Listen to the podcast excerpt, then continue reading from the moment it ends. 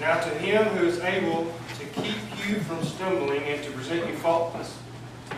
That's a ver verse from the book of Jude that introduces us to the doctrine of what I call the perseverance of the saints, meaning that true believers will persevere in faith to the end. Now, often this doctrine is called eternal security, and sometimes it's uh, often referred to maybe a little cryptically as once saved, always saved, but a better description of this doctrine, I believe, is perseverance of the saints. So, at this point, I believe it's going to be crucial for us to understand, first of all, what perseverance of the saints does not mean. Okay? First of all, it does not mean that Christians don't ever fail.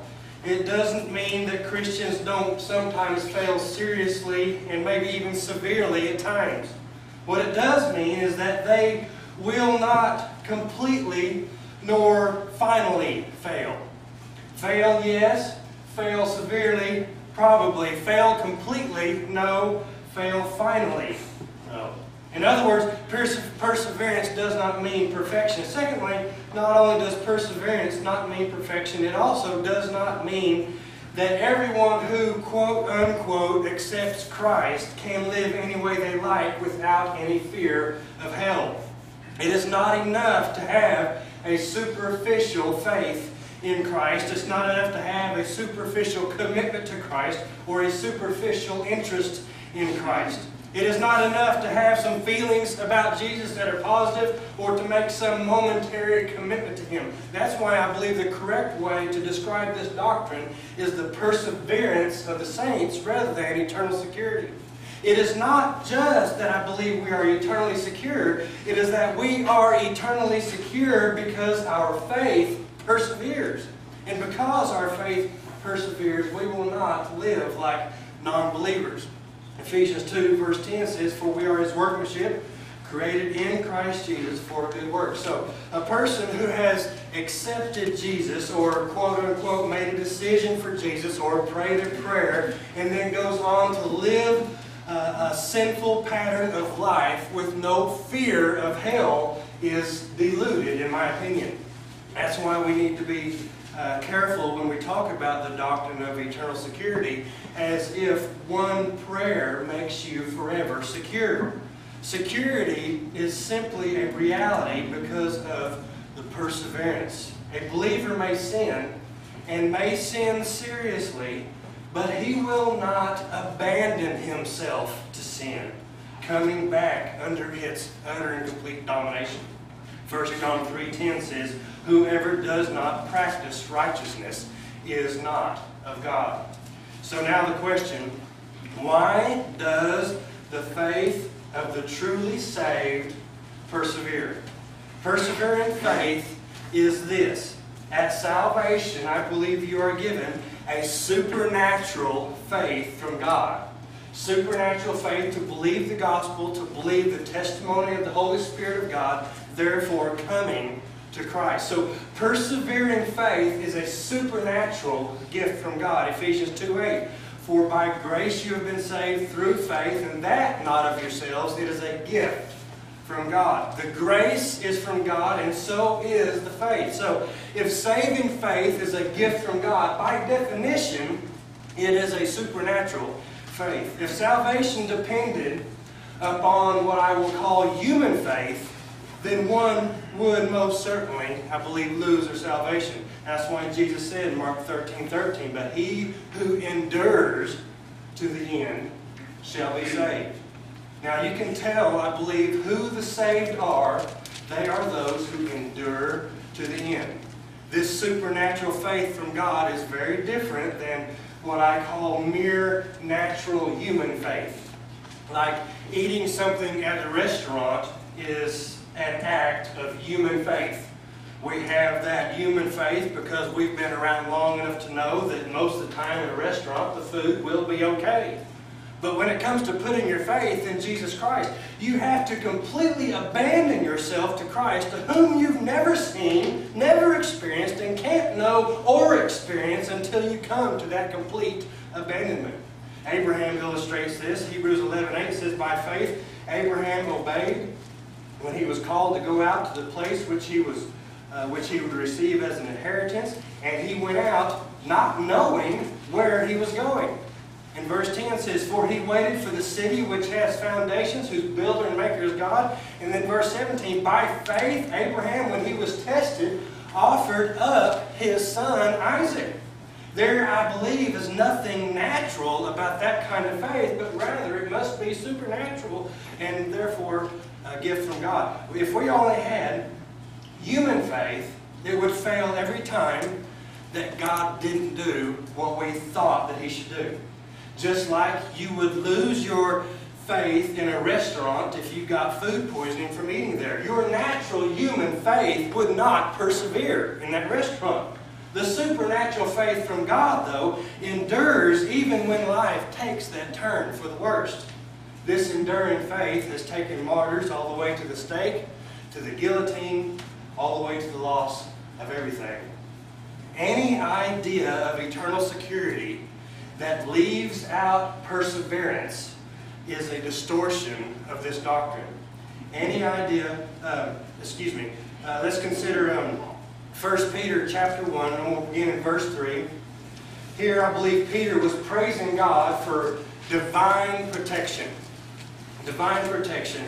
He says, beginning in verse 3, 1 Peter 1, verse 3, Blessed be the God and Father of our Lord Jesus Christ, who according to his abundant mercy has begotten us again to a living hope through the resurrection of Jesus Christ from the dead, to an inheritance incorruptible and undefiled, and that does not fade away, reserved in heaven for you, who are kept.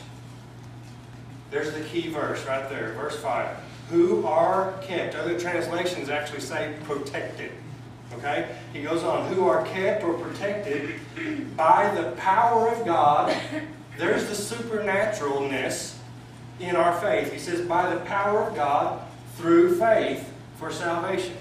Okay, so we are kept or protected by the power of God, which is in the faith for salvation, therefore making it a supernatural faith.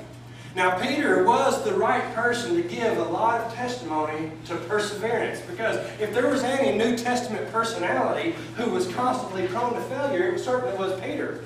I mean, when, when Jesus looks at you and, and says, Get thee behind me, Satan, you have, you have seriously stumbled. Okay? Now, what we need to remember, though, is that when Satan had demanded permission to sift Peter, Remember what Jesus said? He said, I have prayed for you that your faith may not fail. And if that's how Jesus prayed, then I believe that's what will happen because we believe, I believe, that Jesus always prayed according to the Father's will. Just as the Spirit intercedes in Romans according to the Father's will, and therefore we know that the faith of Peter didn't fail. Now that's Peter, you say, but what about us? Well, remember in John 17 when Jesus was about to leave and he was praying for his disciples. In John 17, 11, he says, Now I am no longer in the world, but these are in the world, and I come to you. Holy Father, keep, keep through your name those whom you have given me, that they may be one as we are. So he's talking more about about more than just Peter and more than just the disciples because he says later in verses 20 and 21, I do not pray for these alone, but also for those who will believe in me through the word, that they may all be as one as you, Father, are in me and I in you. Jesus says, Father, I want you to keep them. I want you to make sure their faith never fails so that we will all be together as one in eternal glory.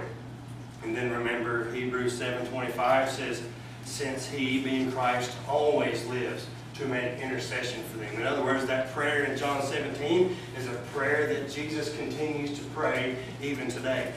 Now that's the intercession of the second person of the Trinity that our faith not fail. Now let's consider the intercession of the Holy Spirit for our perseverance. Are we looking at Romans 8, 27. now, um, here let me just go ahead and admit to you, this is where we get into some stuff where uh, I'll be biting off more than a lot of people care to chew on, and that includes Southern Baptists.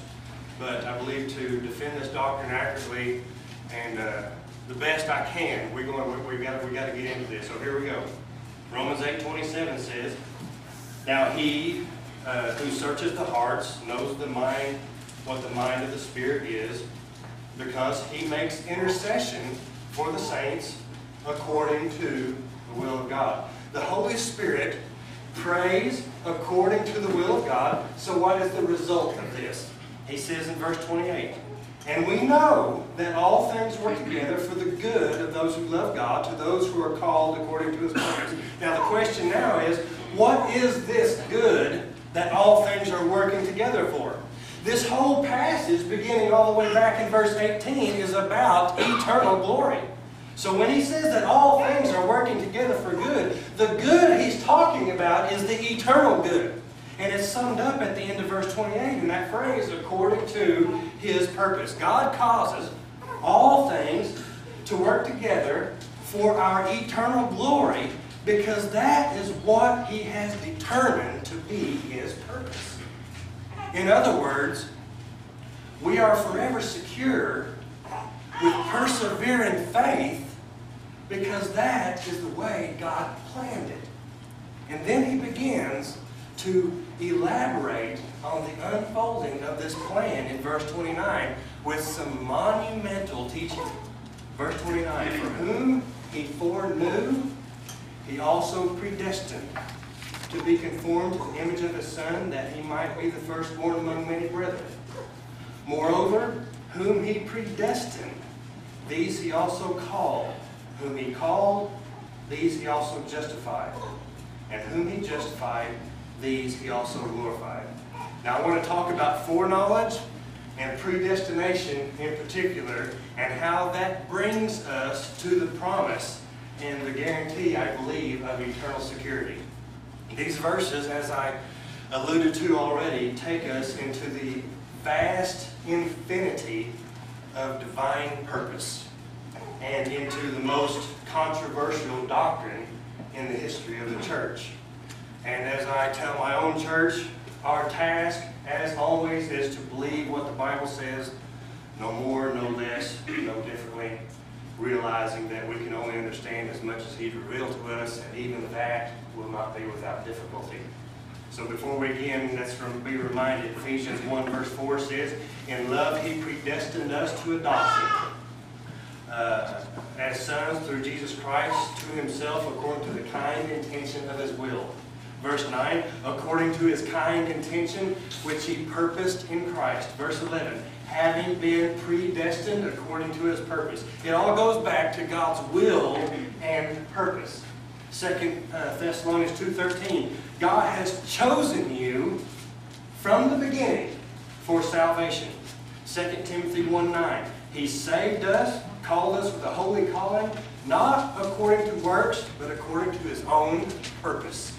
John 1, verse 12, But as many as received Him, to them He gave the right to become children of God, to those who believe in His name, who were born not of blood, nor of the will of the flesh, nor of the will of man, but of God. In other words, salvation does not occur ultimately because of what we decided, but because of what God has already decided according to His eternal purpose. And salvation has to be all God.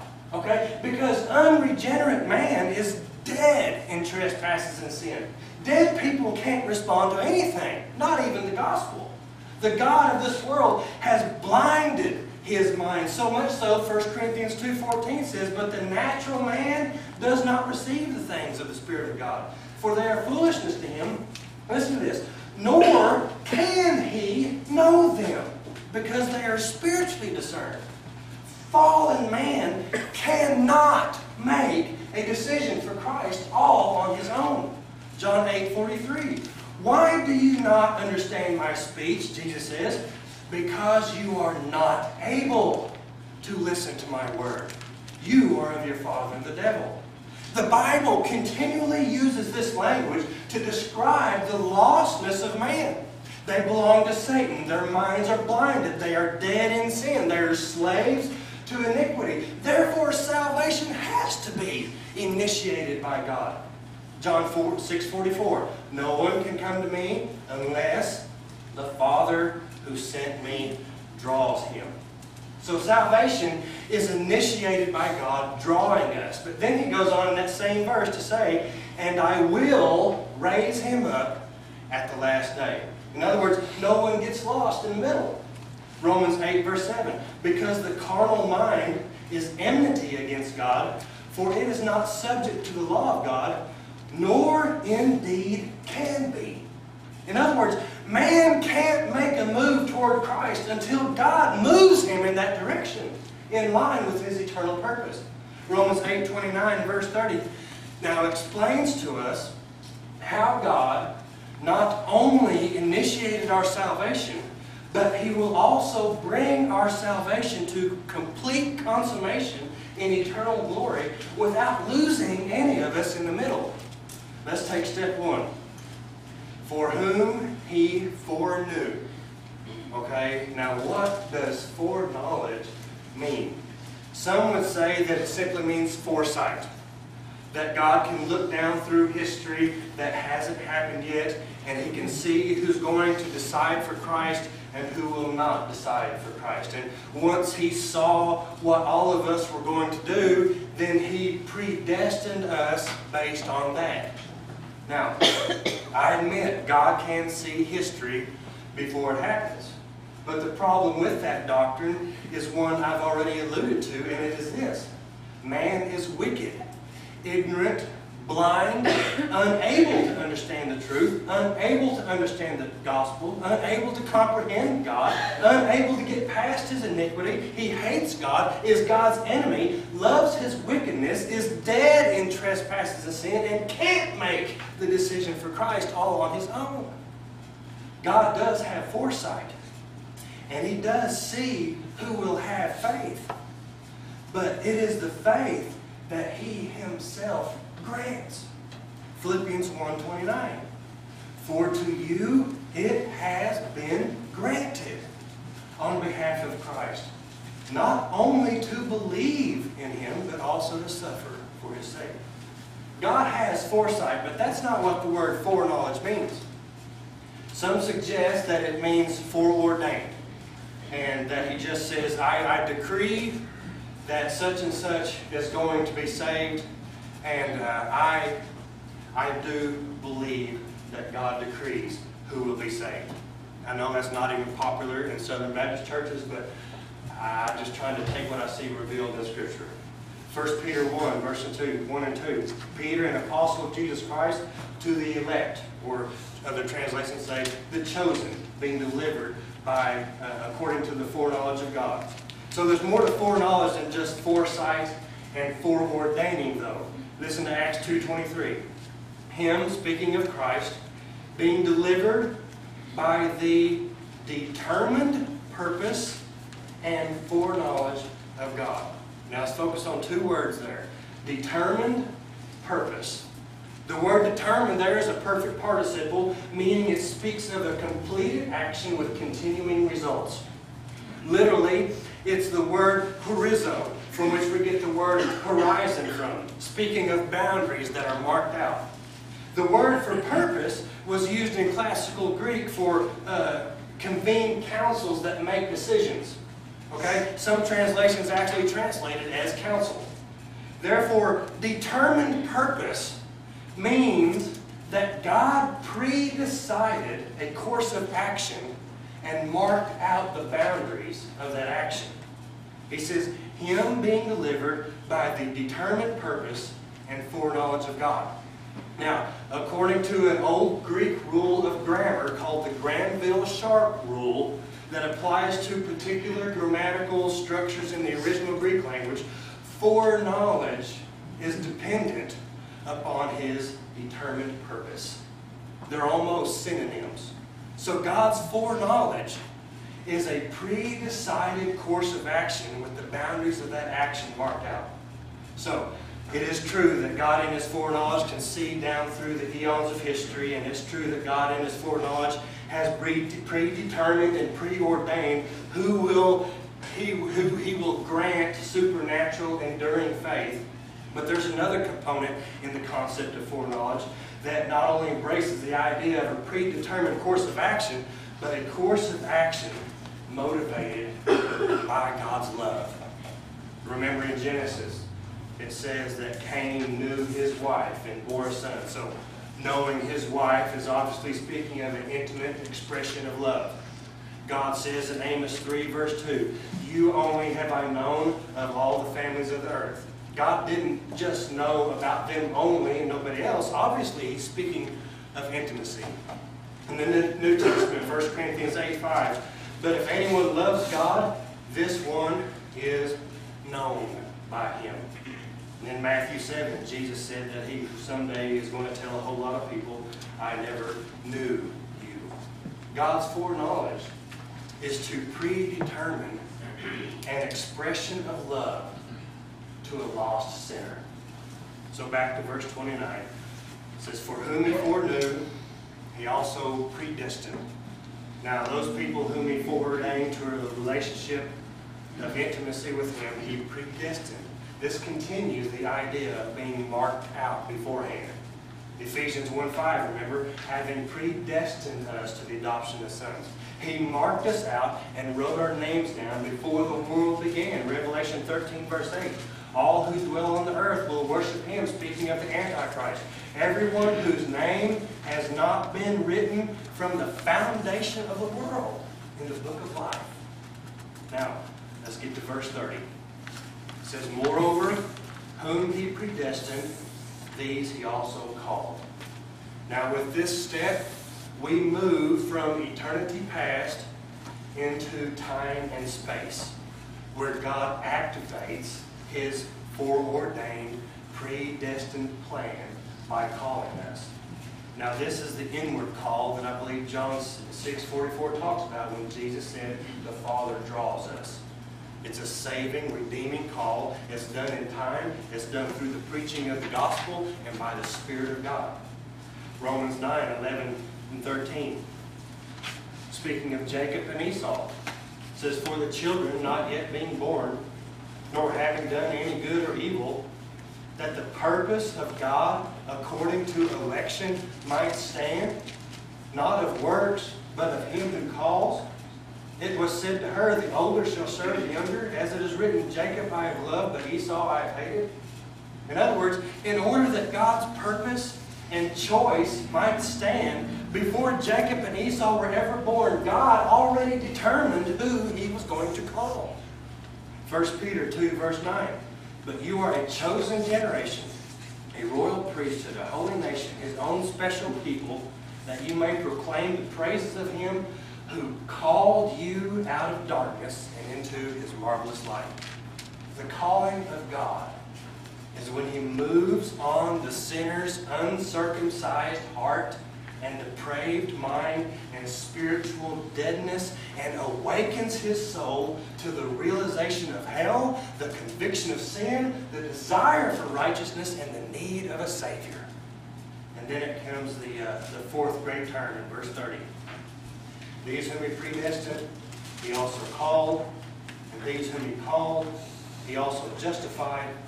And these whom he justified, he also glorified. Justified just simply means to declare someone righteous even though they aren't. In other words, when you believe in Christ, God gives you righteousness. 2 Corinthians 5.21 For he made him who knew no sin to be sin for us that we might become the righteousness of God in him. It comes down to this. On the cross, God treated Jesus as if he had committed all our sins, even though he had not. So that he could treat us as if we had lived the perfect life of Jesus, even though we do not. So foreknowledge, predestination, calling, justification, and then finally, I may get done early. Finally, in verse 30, whom he justified, these he also glorified. Nobody gets off the bus anywhere on that trip. In fact, it says this in the past tense. Whom he justified, he also glorified, as if it had already happened. This is what's called in the Greek language, language a proleptic aorist. It's used to express an already accomplished reality because it is totally secure. So, we are sustained by our supernatural faith given to us by God. We are sustained by the intercessory prayer of the second person of the Trinity that our faith not fail. And we are sustained by the intercessory prayer of the Holy Spirit that everything will work out for our eternal good. I want to conclude with Jeremiah 32, verse 40, and it says this And I will make an everlasting covenant with them, that I will not turn away from doing them good, but I will put my fear in their hearts so that they will not depart from me. Thank you. I'm glad to be here. It's good to see everyone that's here. And I want to say, Mr. Chad, thanks for coming and being here and participating in this. I appreciate uh, Chad coming. And I hope it's okay to call you by your first name like this.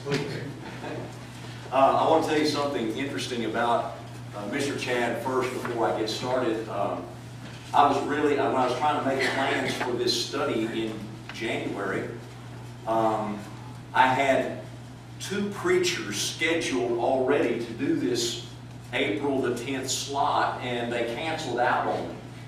And then I got a third preacher that said he would do this uh, study tonight.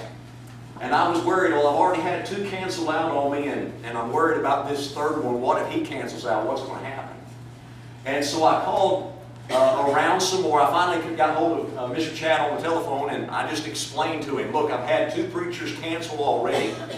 I've got a third preacher lined up, and, and just in case he cancels out, would you mind being a backup? And uh, you know what he said? He didn't, he didn't even have to think about it. Just immediately he said, I'm honored that you would even think about asking me to be a backup. And uh, I like that attitude that he would, uh, he didn't even have to think about that. And the fact that he spoke tonight tells you it's a good thing we had a backup. So uh, I, am thankful to, to have Mr. Chad with us tonight. Now the question under dis discussion tonight can a saved person so sin as to be eternally lost in the end? I think in order to answer this question from my viewpoint, we need to clarify the issue. And uh, first of all, the issue is not can a saved person be secure in this life? Yes, he can. The question is, can a saved person be eternally secure in this life? That's what we're asking. Number two, the issue is not is God faithful to do His part for those who are faithful? Of course He is. The question is, will people stay faithful? That's the question. Number three, the issue is not can a person choose to be faithful and die saved? Of course they can. The question is, can a saved person choose to be lost? That's the question. Number four, the issue is not can a saved person resist the devil and have the devil flee away from them? Of course they can. The question is, can a saved person make a, a pact with the devil and be lost? That's what we're asking. Number five, the issue is not can a saved person sin and get forgiveness for that sin? Yes, they can. The question is, what if a Christian doesn't seek forgiveness? What if he doesn't repent? Is he going to be saved automatically anyway? Number seven or number six, the, the question is not, is God in the saving business? Of course he's in the saving business. The question is, in God's forgiveness factory, is he just churning out forgiveness unconditionally? Number seven, the question is not, are people uh, to whom the Lord, uh, are there going to be people that the Lord is going to say to them, I never knew you? Of course there's going to be people like that. The question is, will there be anyone that the Lord simply says, I know you not? Number eight, the issue is not when God forgives a person, does He forgive all of his past sins? The question is, when God forgives somebody, does He forgive all future sins that that person is going to commit before they commit them and without any repentance on their part. Number nine, the issue is not, is Christ's death on the cross sufficient to forgive our sins? Of course it is. The question is, is Christ's death on the cross sufficient to forgive us of sins that we intend to commit or that haven't been committed yet that we have no intention of repenting of? And number 10, the issue is not, is God powerful enough to protect His people from the devil? That's not the question. The question tonight is, Will God protect His people with no cooperation whatsoever on their part? Those are the questions, those are the issues that we're dealing with tonight. Right? Skip on down now. Uh, I don't have time to go through all the material that's in this book, but skip on down to the part. Do we agree on conditional salvation? Now, my understanding, my, my limited knowledge of, of discussing Scripture with the Baptist uh, members, the Baptist Church teaches two things that for a sinner, salvation is conditional. And that sinner has at least enough free will to choose to be saved. That's why they uh, go around preaching and evangelizing. They believe they have at least enough free will to choose to be saved. And they have to meet at least some conditions. But the Baptist Church also teaches this that once a person does become saved, they lose the ability to choose now. Don't have free will anymore. And salvation is no longer conditional. All the rules change. Now, what I'm asking tonight is, is that true? Do all the rules change after you get saved? Were you, was salvation conditional before you were a Christian, but now that you are a Christian, it's not conditional anymore? And did you have at least a little bit of free will before you were saved? But now that you are saved, you have no free will anymore. The Bible answers no. The rules haven't changed. You had free will before you were saved. You have free will after you're saved.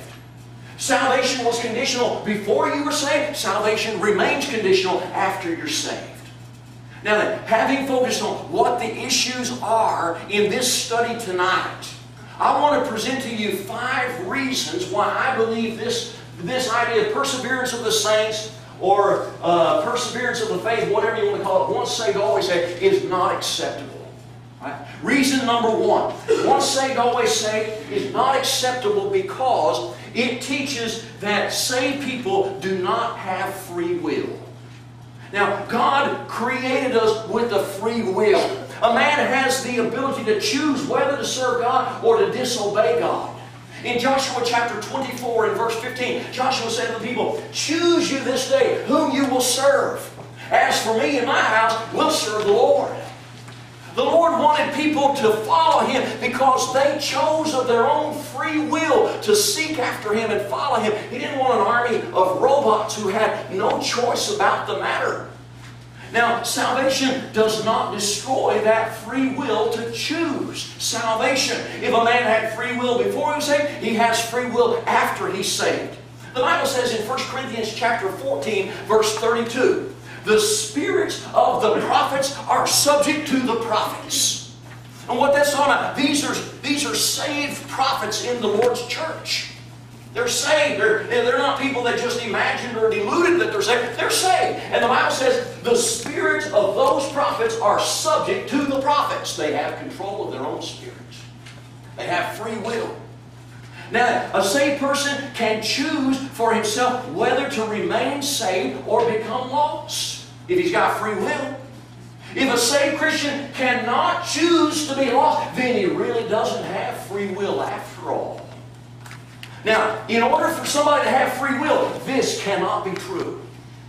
If somebody truly has free will, so you cannot believe once saved, always saved, and believe at the same time a person has free will. You cannot believe both of those at the same time. And this doctrine denies free will of man. All right, uh, reason number two. I reject this doctrine, and I think this is not acceptable because it teaches that salvation ceases to become conditional. If salvation were unconditional, everybody in the whole world would be saved. The Bible says in 1 Timothy chapter 2 and verse 4, God desires that all men be saved and come to a knowledge of the truth. God wants everybody to be saved. And in Titus chapter 2 verse 11, the Bible says, The grace of God, which brings salvation, has appeared to all men. Now, if God wants all men to be saved and His grace to save them has appeared to everybody, then everybody's going to be saved, right? No. In fact, most people are going to be lost. The Bible says in Matthew chapter 7 and verse 13, Enter by the narrow gate, for wide is the gate and broad is the way that leads to destruction, and there are many who go in by it. Because narrow is the gate, and difficult is the way which leads to life, and there are few who find it. Now, if God wants everyone to be saved, and His grace to save them has appeared to everybody, why isn't everybody going to be saved? Because they don't meet the conditions for salvation.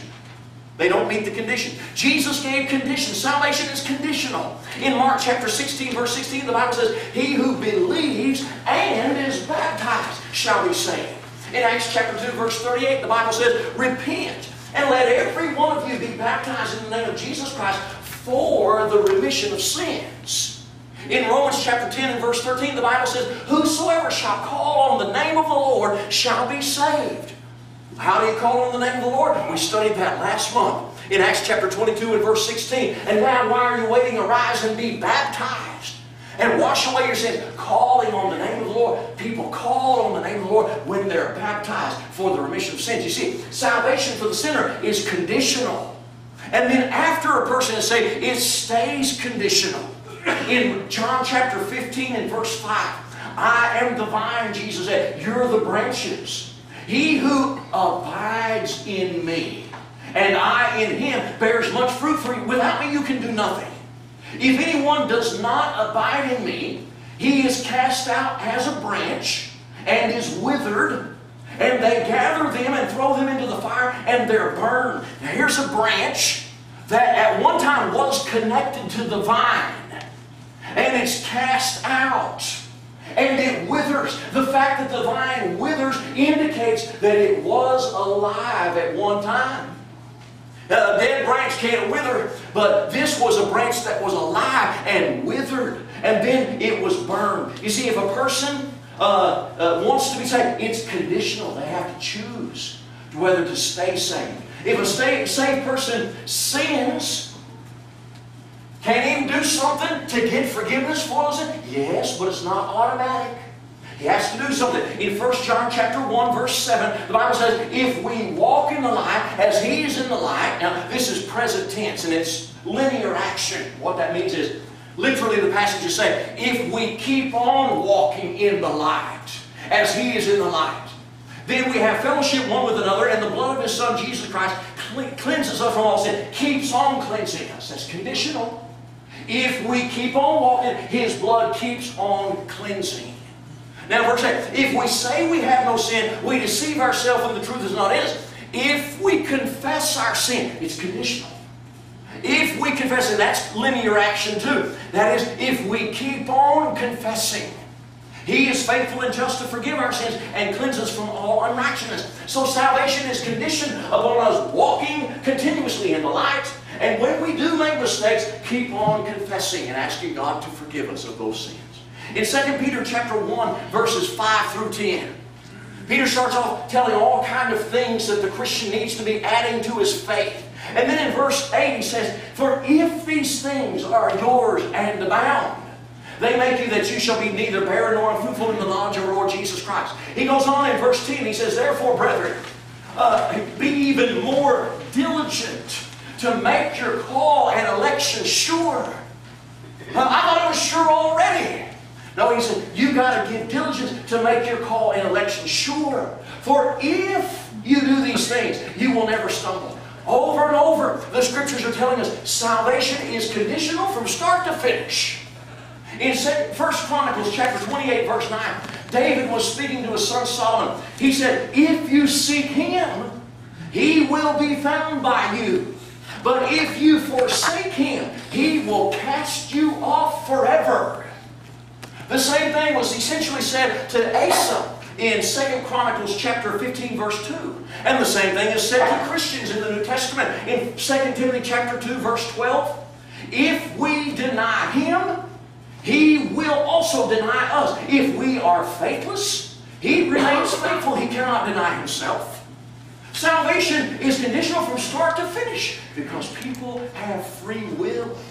The only way you can make salvation unconditional is remove free will of people. So, this is an unacceptable doctrine. Why? Because number one, it says that man has no free will.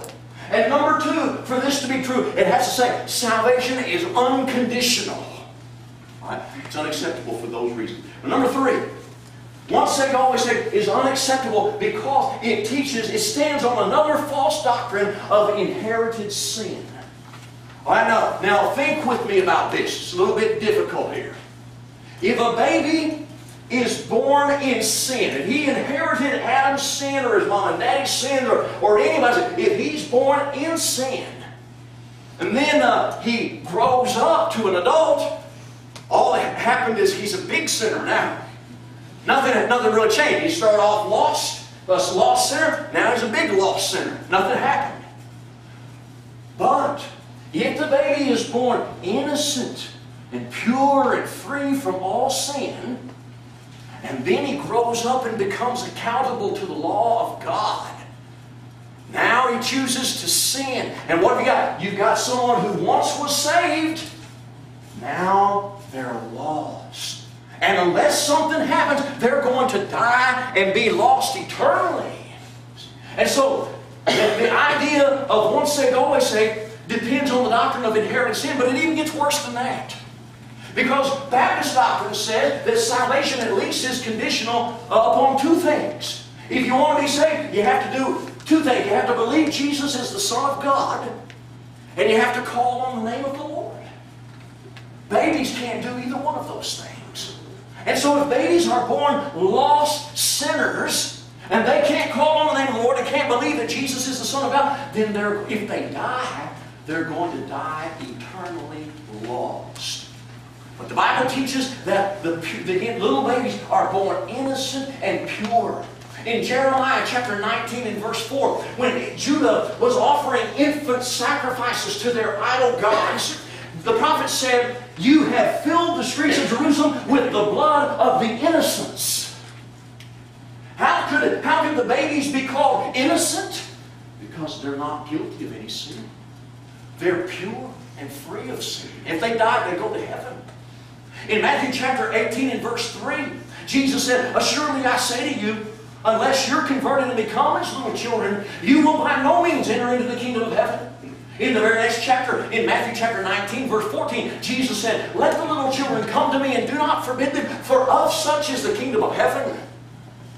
Oh, strange words. If little children are born devils, strange that the Lord would actually be saying, unless you become a devil like these little devils, you can't enter into my kingdom.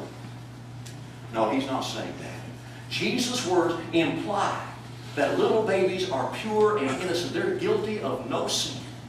And every adult in this room tonight is proof that this is not true. Because everyone here was born a little innocent, pure baby. Then we grew up and we became accountable to the law of God and we chose to sin. And once saved, always saved? No. No. And so, for this doctrine to be true, there can be no free will. There can be no conditions for salvation. And babies must be born lost in sin from birth. Number four, this doctrine is unacceptable because it is actually the Protestant version of the Catholic doctrine of indulgences. In 1530, Martin Luther started the Protestant Reformation movement because he was at least a great part of his uh, uh, being upset with the Catholic Church was their sale of indulgences. You know what an indulgence is? An indulgence is a license.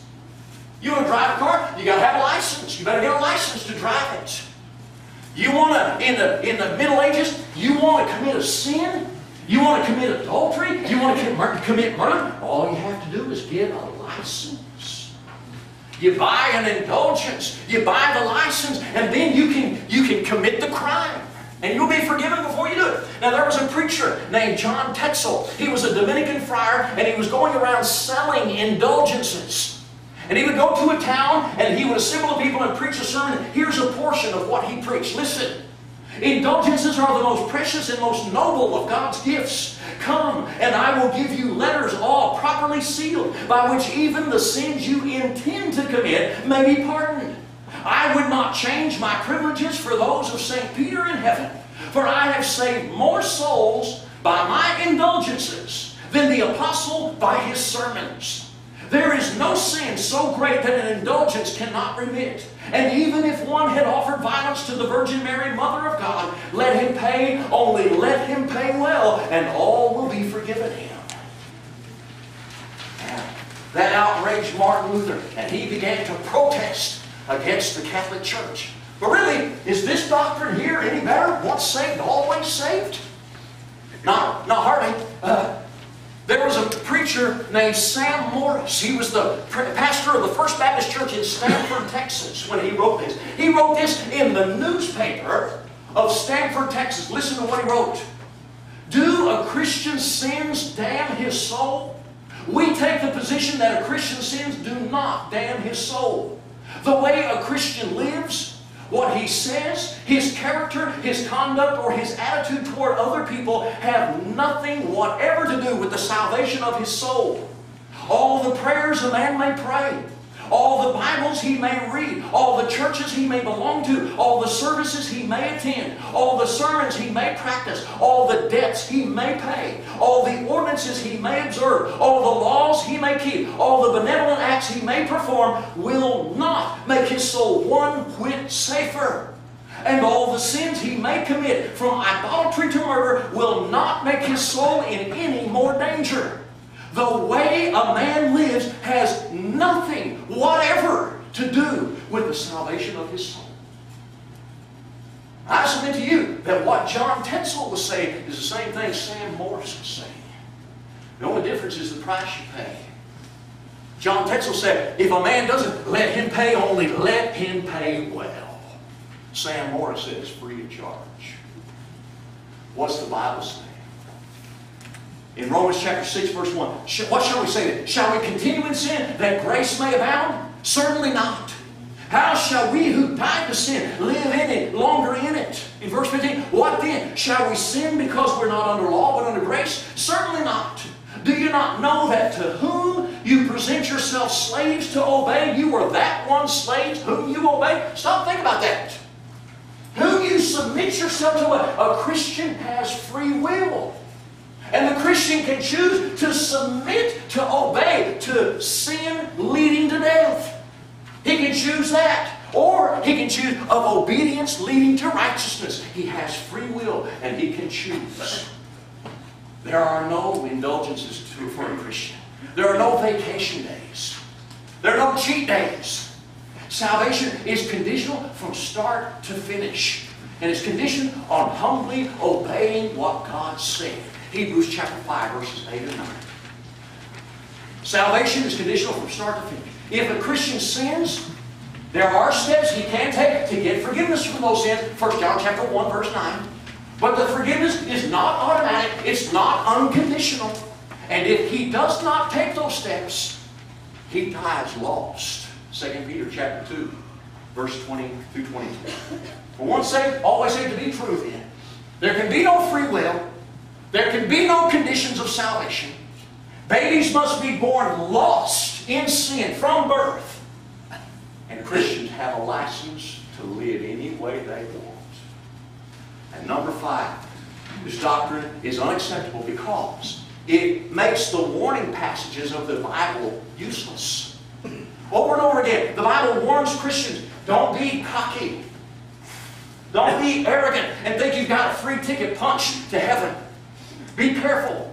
In Genesis chapter 3, verse 1. Now the serpent was more cunning than any beast of the field which the Lord God had made. He said to the woman, Has God indeed said, You shall not eat of the, every tree of the garden? The woman said to the serpent, We may eat of the fruit of the trees of the garden. But of the fruit of the tree which is in the midst of the garden, God has said, You shall not eat of it, nor shall you touch it, lest you die. The serpent said to the woman, You will not surely die. There is the origin of once saved, always saved. And that woman believed him. She was saved. And she was in a saved condition. And she believed the lie. And then she partook. And Adam, he wasn't deceived. He knew it would kill him. He went ahead and did it on purpose, willfully, according to 1 Peter chapter, or 1 Timothy chapter 2 and verse 14. He willfully partook of that fruit. And they died, or, or they, they became lost. And the devil, if once saved, always saved it's true, the devil's the biggest fool the world's ever heard of because he's been trying for 6,000 years to get one of God's people to sin and be lost, and he's not succeeded a single time, if that's true. Why don't he just quit? He knows he's never done it. That's not true. The prophets talk. Once saved, always saved it is not true. In Ezekiel chapter 33, verse 12. Therefore you, O son of man, say to the children of your people, the righteousness of the righteous man shall not deliver him in the day of his transgression.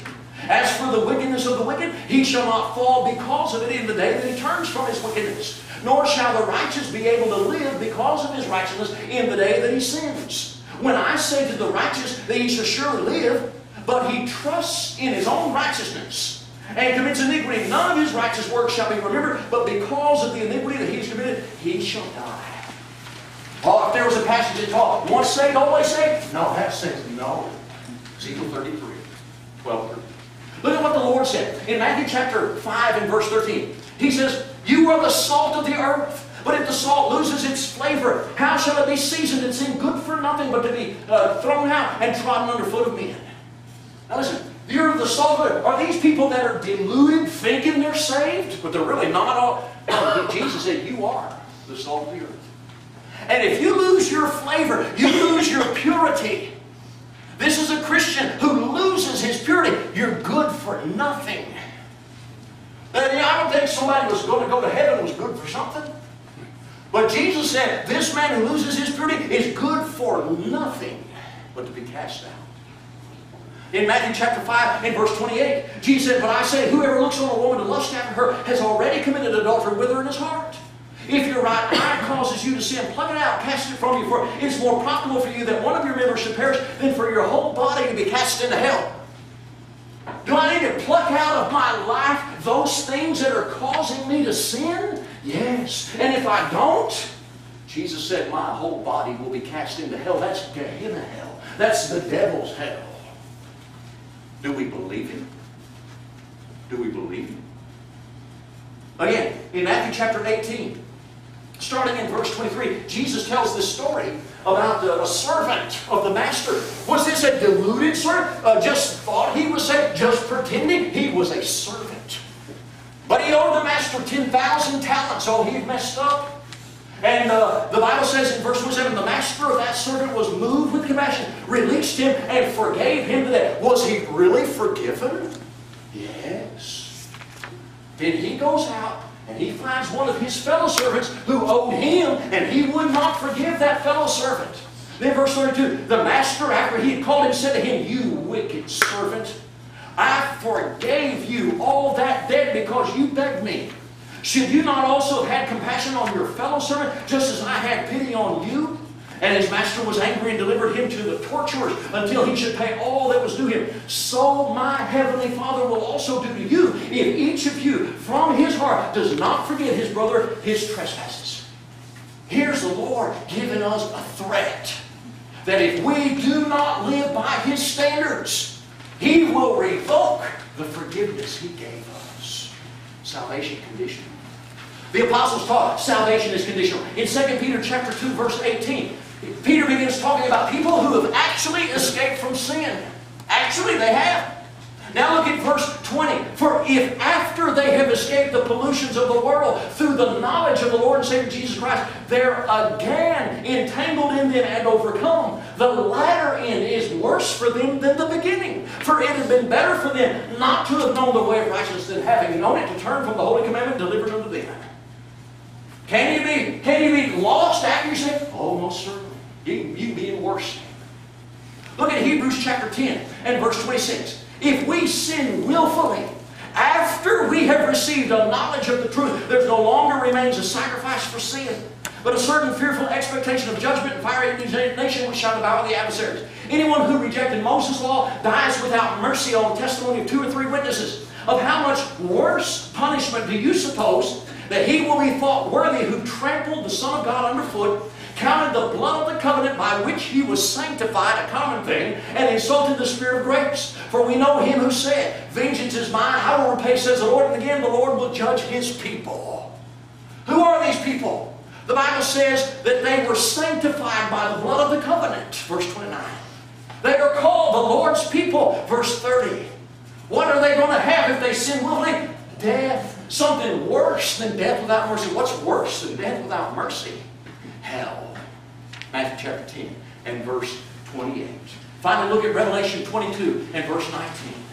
If anyone takes away from the words of the book of this prophecy, God will take away his part from the book of life and from the holy city and from the things that are written in this book. If someone has their name in the book of life, are they saved? Yes. But they can have their name removed from the book of life if they take away from the word of God. Now, this doctrine is unacceptable because it teaches men have no free will. It teaches salvation is unconditional. It teaches babies are born lost in sin from birth. It teaches a Christian can live any way he wants. That's the, the logical conclusion here. And it teaches the warning passages of the Bible mean nothing. Therefore, we reject this